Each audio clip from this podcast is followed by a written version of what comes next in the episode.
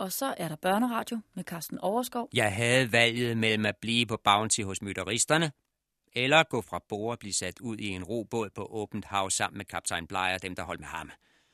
Det var enten eller. Blive på de sikre skibsplanker, men så være med i et oprør, jeg hverken havde lod eller del i, eller stige ned i en skrøbelig båd, en vuggende nødeskal efterladt midt ude på Stillehavets enorme havflade. Det var det uhyggelige valg, jeg stod overfor om morgenen den 28. april 1789. Men jeg var ikke et øjeblik i tvivl.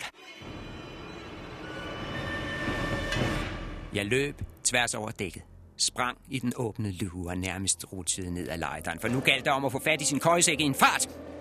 Jeg ville ikke blive ombord 1 minut mere end nødvendigt. Jeg ville med i båden. Jeg ville ikke have noget med dette oprør at gøre. Min plads var ved kaptajnens side, koste hvad det ville. Jeg famlede rundt efter mine ting nede i lokalet. Blandt andet støttede jeg på nogle krigskøller i mørket, et par meget hårde trækøller, vi havde fundet på Namuka. Og nogle få sekunder overvejede jeg, om man kunne gå til modangreb og slå den vagtpost ud, der passede på våbenkisten, og på den måde måske erobre skibet tilbage. Men det var håbløst nu. Der var delt alt for mange geværer ud. Bounty var som spækket med bevæbnet oprør og nervøse, overvågende mænd, der ikke tog nogen chancer. Jeg ville blive meget ned, hvis jeg prøvede. Der var ikke andet at gøre, end at få samlet sine ting, proppe sin køjesæk og komme afsted. Jeg havde så meget fart på, at jeg snublede, da jeg skulle op ad lejderen igen. Og jeg faldt halvvejs ned igen. Vred skulderen af led. Men skulder eller ikke skulder op, ville jeg og væk fra dette fordømte skib. Jeg slæbte køjesækken efter mig op ad trappen, fik den med besvær bumpet det sidste stykke op på dækket. Og jeg havde netop rejst mig med min ømme arm og skulle til at styrte over mod reglingen, da en ny smerte jog gennem skulderledet. Det føltes som en jernnæve, der havde grebet om det ømmeste sted. En brutal magt, der brat havde bremset mig, stoppet mig, låst mig i en knivtang af stål.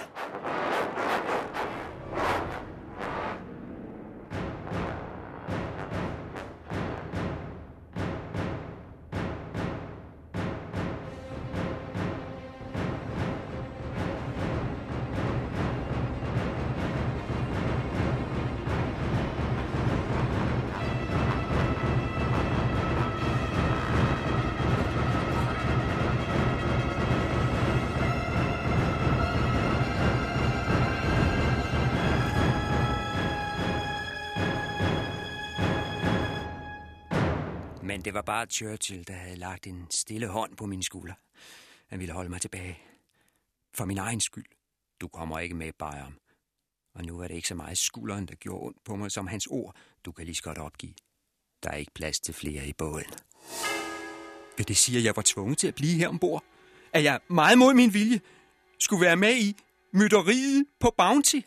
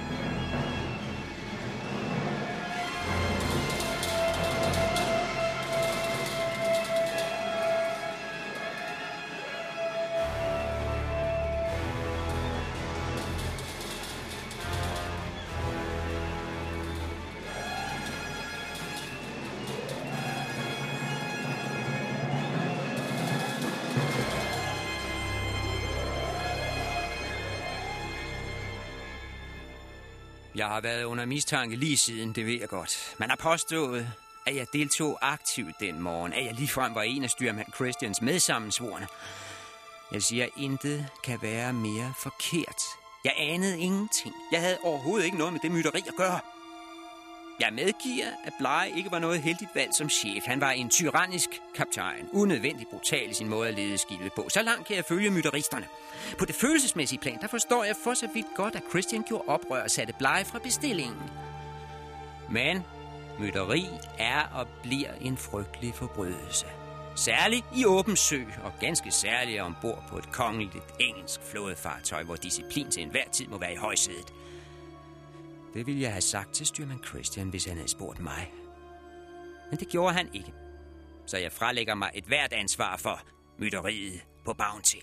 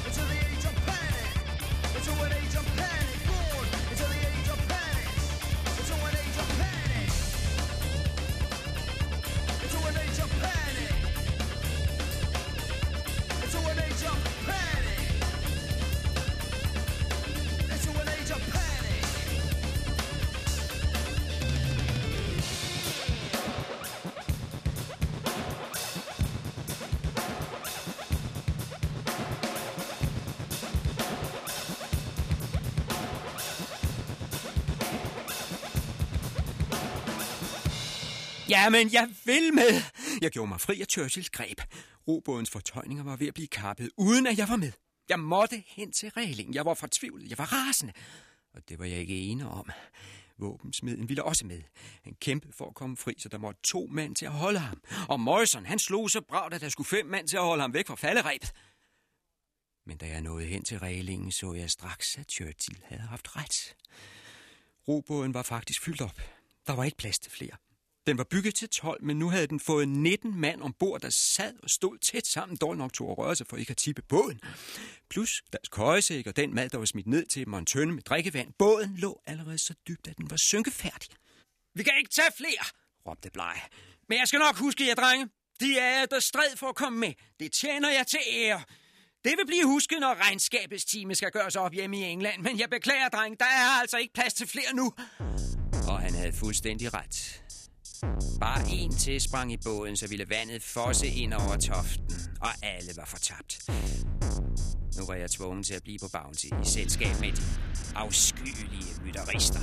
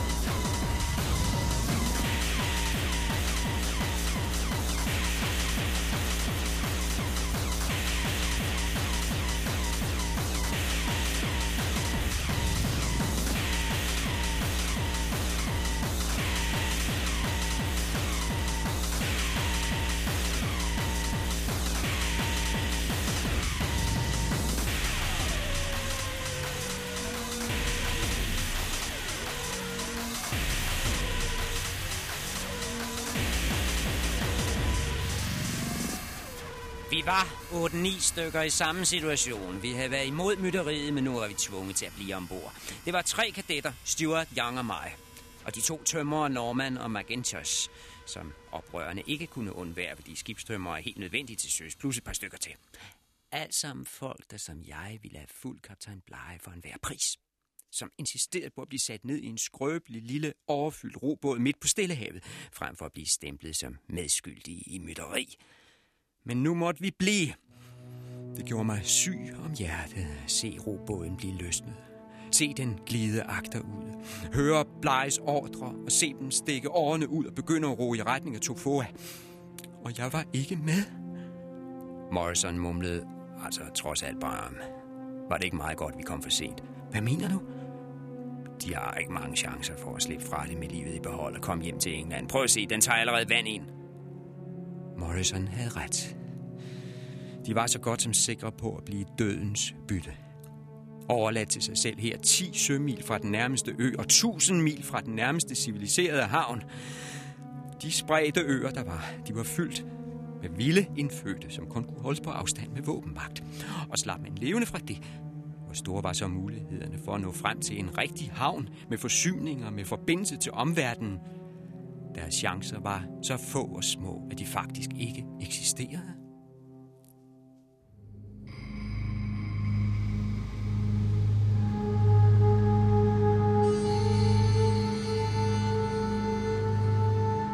Alligevel gjorde det mig syg at se båden glide længere og længere bort, uden mig. Hvem var det, der efterlod hvem på verdenshavets uendelige ørkenflade? Hvem var mest fortabt? Dem eller os? Jeg følte mig så elendig, jeg måtte bide tænderne sammen og tie og vende ryggen til.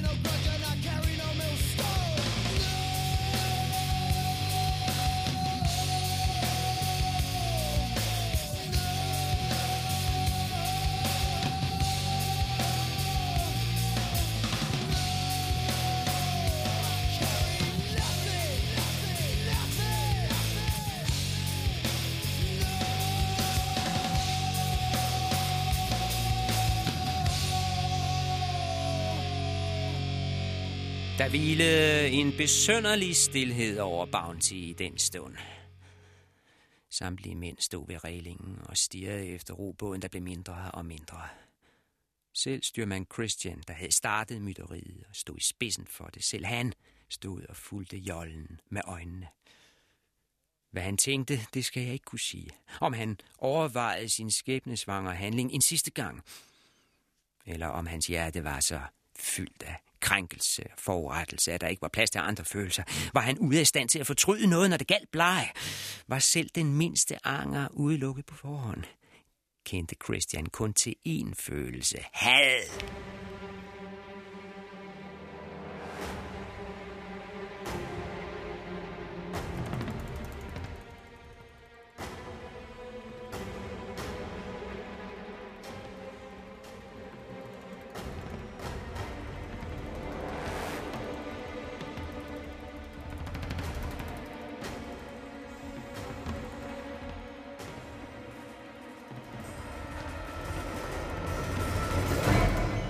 Snart var Blighs robåd kun en prik i horisonten.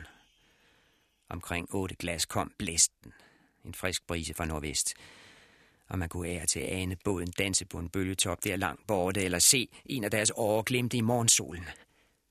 Men en halv time efter var båden forsvundet, som opslugt af havet i nordøstlig retning, mens vores kurs var næsten modsat vest-nordvest. For styrmand Christian havde allerede overtaget kommandoen ombord på Bounty. Han var trådt til helt naturligt med en kaptajns myndighed og en kaptajns pligter. Og Christians første pligt havde været at lægge kursen. Skibet var vendt. Alison McCoy og Williams havde allerede været op og kaste forbremssejlet los, og vi skød en god fart tilbage af den vej, vi var kommet. Tahiti, here we come, var der en, der råbte midt i den trykkede stilhed. Og smilene begyndte så småt at brede sig. Selv de mest betænkelige af os fik uvilkårligt et stik i hjertet af livlig forventning. Midt i denne alvorsfulde stund.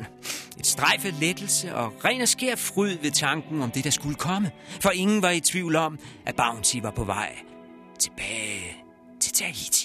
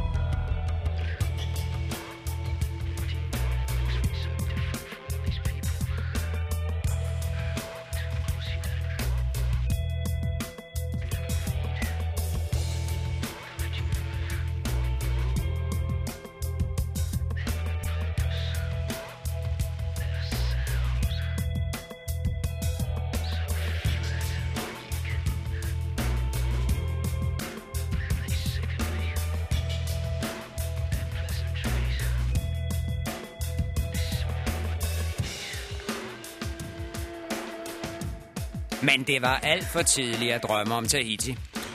Særligt for os ni, der ikke havde deltaget i mytteriet. Vi havde fået besked på at holde os foran med sandmasten, indtil der var trukket en afgørelse om, hvad der skulle ske med os. Alt i alt var der 25 tilbage ombord. De 16 af dem havde været med i oprøret, så det siger sig selv, at der blev set skævt til os andre. Vi blev hånet. Vi blev spyttet på. Især af Thompson og Burkitt og McCoy og John Williams. De var de værste. Optrådte hovent. truende fulde af skadefryd. Faktisk var vi tæt på at komme op og slås med dem. Og var det sket, så havde de uden tvivl benyttet lejligheden til at gøre det af med os. Plaffe os ned, simpelthen.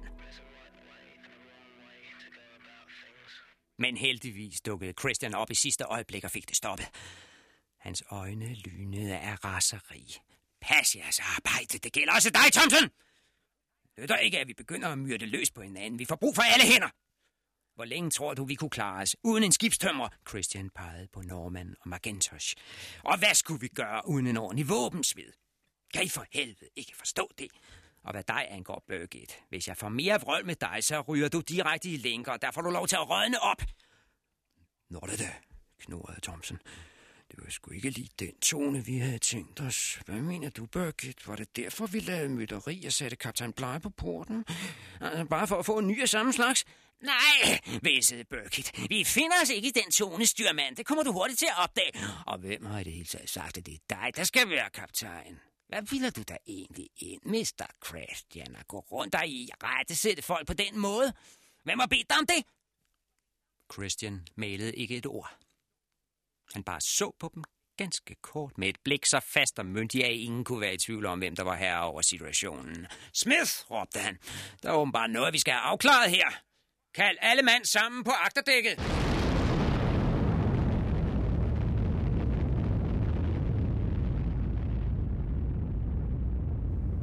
Det var et afgørende øjeblik. Det var nu, det skulle vise sig, hvem der bestemte her ombord, hvis der overhovedet var nogen, der bestemte. Om det skulle ende i rent anarki. Det ville hurtigt føre til myteristernes undergang, for nogen må have ledelsen af et skib til søs. Det nytter ikke noget at stå i skinnes i timevis, før man beslutter at stryge et sejl. Man kan jo ikke betro kursen til en tilfældig rorgænger, eller slås indbyrdes om, hvornår ankeret skal kastes. Det går ikke. Der må være en, der bestemmer.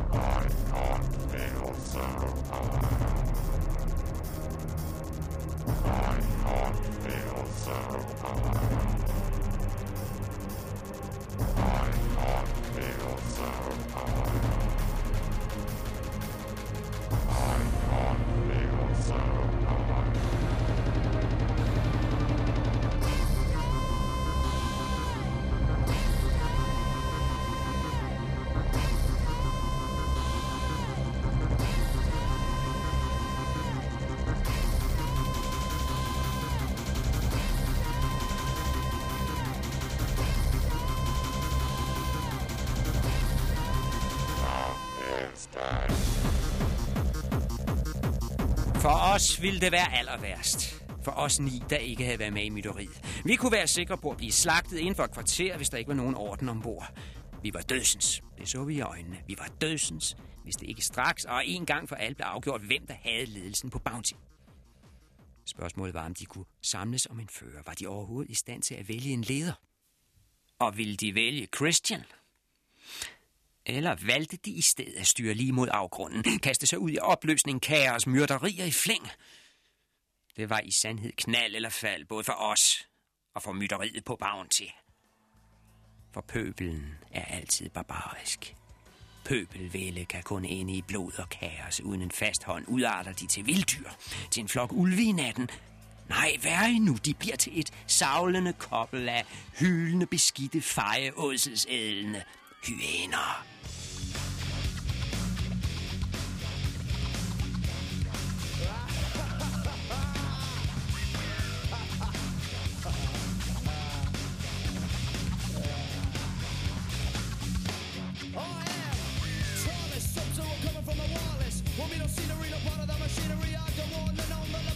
So now you see me and know you can check it and go, cause I'm so bored.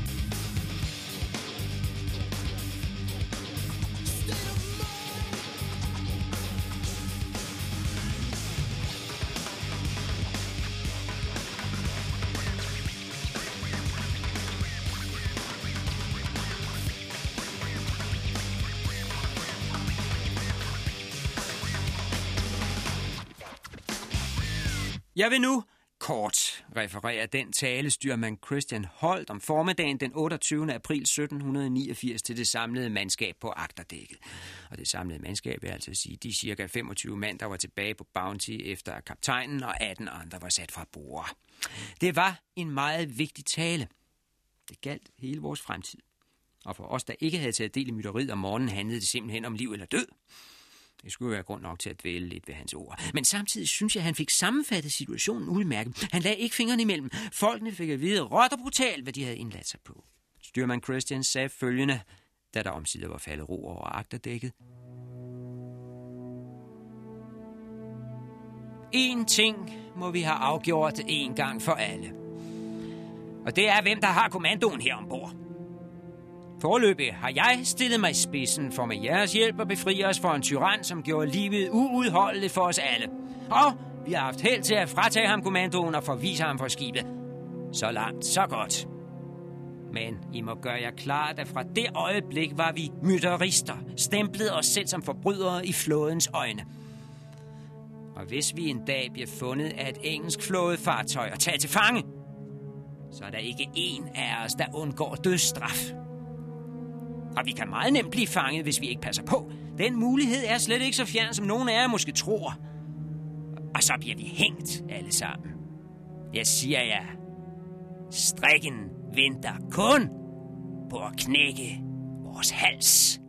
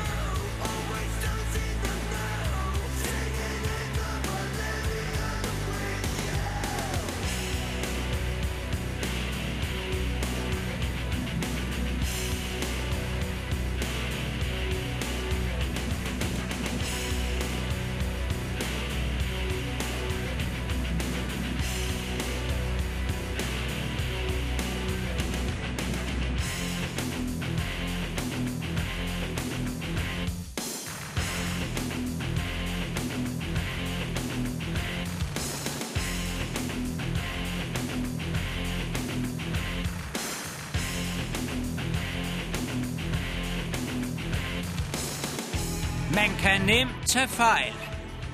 Verdenshavene ser så uendelige ud, fortsatte styrmand Christian. Han var alvorlig, og alle hørte efter. Man tror måske ikke, man behøver at gemme sig for nogen, når man befinder sig midt på Stillehavet. Herregud, London ligger jo så langt væk, helt over på den anden side af jordkloden. Også får de aldrig fingre i. En af de unge matroser fnissede, men han tog så hurtigt i det, da han så de andres miner. Nej, vi skal ikke føle os for sikre. Vi må ikke narre os selv, sagde Christian, og lulle os ind i en falsk tryghed. Hvis det lykkes for Mr. Bligh at nå tilbage til England, så vil der straks blive sendt et eller flere orlogsskibe ud og søge efter os.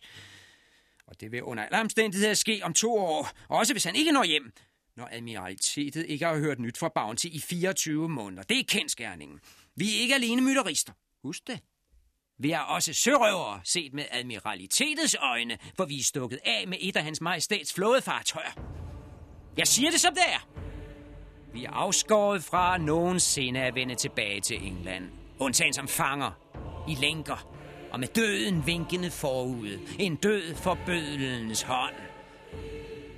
Lad vi os fange, er den skæbne så sikker som ammen i kirken. Der var der mange i mandskabet, der sank en klump. Men vi kan undgå at blive fanget, hvis vi bærer os fornuftigt ad. Stillehavet er trods alt så vidtstrakt og trods alt stadig så udforsket, at det er muligt at undgå deres fangerarme. Men kun, hvis vi har en ubestridt leder. Kun, hvis vi er parat til at følge én mand og alene hans beslutninger.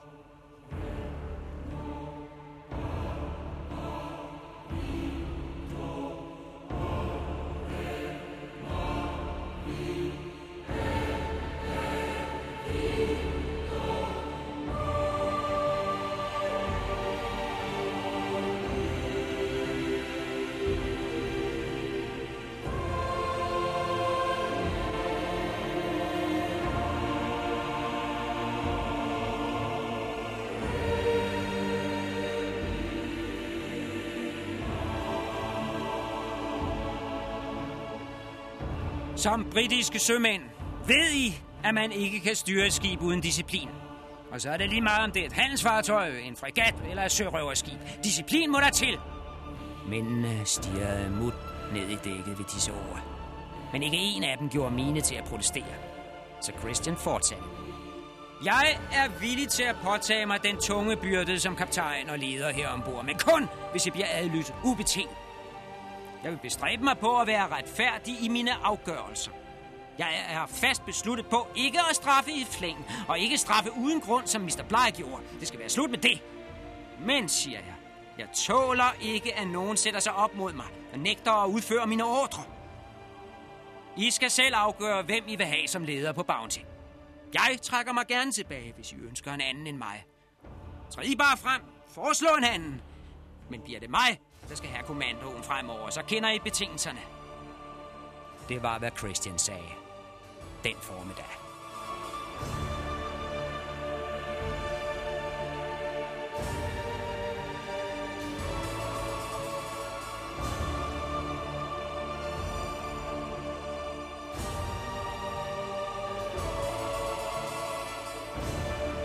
Der var stille i lang tid bagefter. Ingen vågede at være den første til at træde frem og sige sin mening. Og os, der ikke havde deltaget i selve mødet, vi skulle slet ikke have sagt noget. Der var ingen begejstring at spore. Snarere en lidt mat stemning, som en fest, der pludselig blev afbrudt. En erkendelse af, at ingen løsluppenhed varer evigt. At den totale frihed, den kun var kort. At de timer, man fejrer tyrannens fald.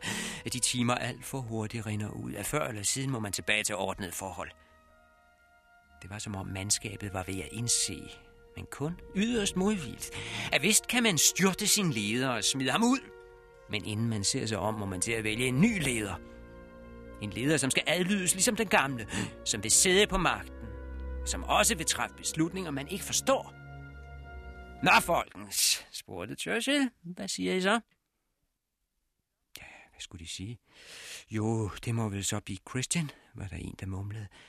Ja, det må det vel, var der en anden, der sagde.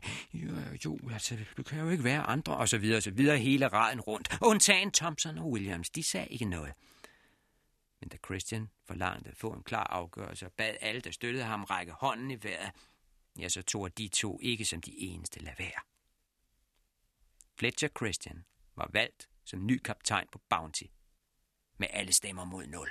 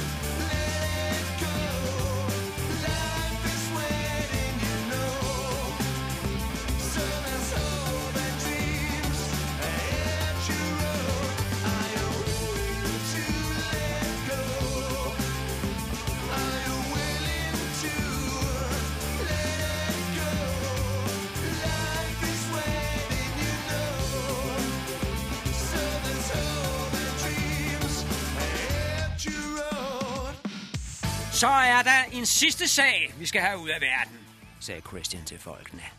Og der var jeg klar over, at det afgørende øjeblik var kommet. Vi har nogle stykker ombord, der ikke gik med, da vi erobrede skibet i morges.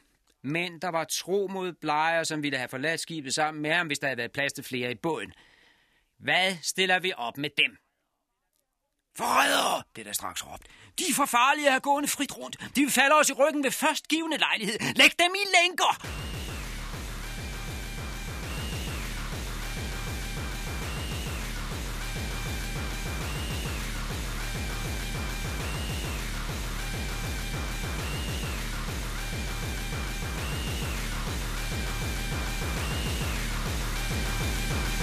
Nej, sagde den nye kaptajn. Ingen her ombord skal lægges i lænker, uden at have gjort noget.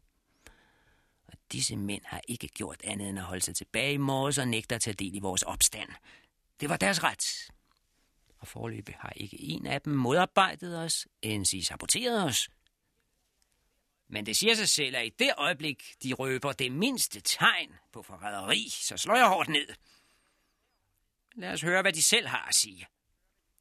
Og en efter en måtte vi træde frem, os ni, der ikke havde været med i mytteriet, og forklare os og komme med en slags troskabserklæring, en form for edsaflæggelse, hvor vi lovede at udføre vores arbejde ombord på skibet, adlyde Christians ordre, og ikke på noget tidspunkt forråde mytteristerne. Mere kræver jeg ikke, sagde han. Jeg forlanger ikke af jer, at I skal skifte mening og ligefrem gå ind for mytteriet. Enhver må have lov til at tænke sit, men jeg forlanger, at I samarbejder. Jeg har kun én pligt, og det er at sørge for, at folkene her og jeg selv ikke går i en fælde og bliver fanget. Det går forud for alt. Hvis I svigter på det punkt, og så meget som prøver at røbe os til flådens folk, så kender jeg ingen noget.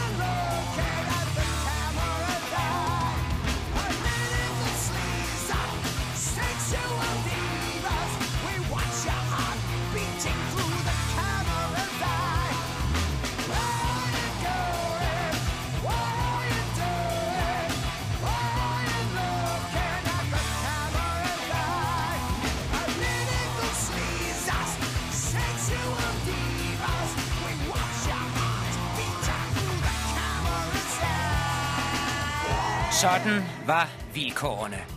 Hårde og ubønhørlige. Hvor meget vi end var imod mytteriet, så måtte vi bide tænderne sammen og passe vores arbejde. Der var kun én af os, der gik helt over på mytteristernes side og svor dem evig hulskab og loyalitet. Det var Edward Young. Han havde ligget og sovet hele morgenen, sagde han. Det var den eneste grund til, at han ikke var aktivt med på oprørernes side. Han gik helt ind for mytteriet. Det passede ham fint. Han var helst fri for at komme tilbage til England nogensinde. Han sværgede dyrt, da han ville følge Fletcher Christian i et og alt, uanset hvilken kurs han valgte. Vi andre nøjedes med at love, at vi afstod fra direkte at modarbejde mytteristerne. Ikke fordi det gjorde den store forskel. Det hele var et spil for galleriet. Alle disse højtidelige erklæringer fra vores side. Det var kun for at gøre indtryk på mandskabet. Berolige gemytterne, så vi kunne færdes nogenlunde uantastet ombord. Sandheden er, for det første, at den nye kaptajn havde brug for os kadetter som styrmænd ombord. Han stod simpelthen og manglede officerer. Han var nødt til at få os indrulleret. Og for det andet, så var det egentlig temmelig nemt for os at give de løfter. De fleste af os havde det nogenlunde ligesom Young. Sandt at sige, havde vi heller ikke den store lyst til at vende tilbage til England. Hvad Young jo glemte at fortælle, det var, at han havde en lille kæreste på en bestemt sydhavsø. En pige, som trak mere end samtlige Englands kvinder. Og vi andre kom selvfølgelig heller ikke ind på, hvad vi havde efterladt af små veninder på Tahiti. Det blev ikke nævnt med et ord. Men sandheden var nok, at ingen af os var forfærdelig kede af at skulle blive i Stillehavsområdet. Det kan ingen være, der blot én gang har oplevet Tahiti på sin egen krop, som har smagt den søde kokossaft, som har nydt duften af alt det frodige grønne, som har mærket køligheden under de viftende palmer og frem for alt stiftet bekendtskab med Tahitis kvinder. Så er det ikke nødvendigt at sværge evigt troskab. Løfter og edsaflæggelser er komplet overflødige. Har man engang følt Tahiti på sin krop, der ved man, at man vender tilbage. Også hvis det betyder, at man skal gå med på noget så forbryderisk og skandaløst som mytteriet på Bounty.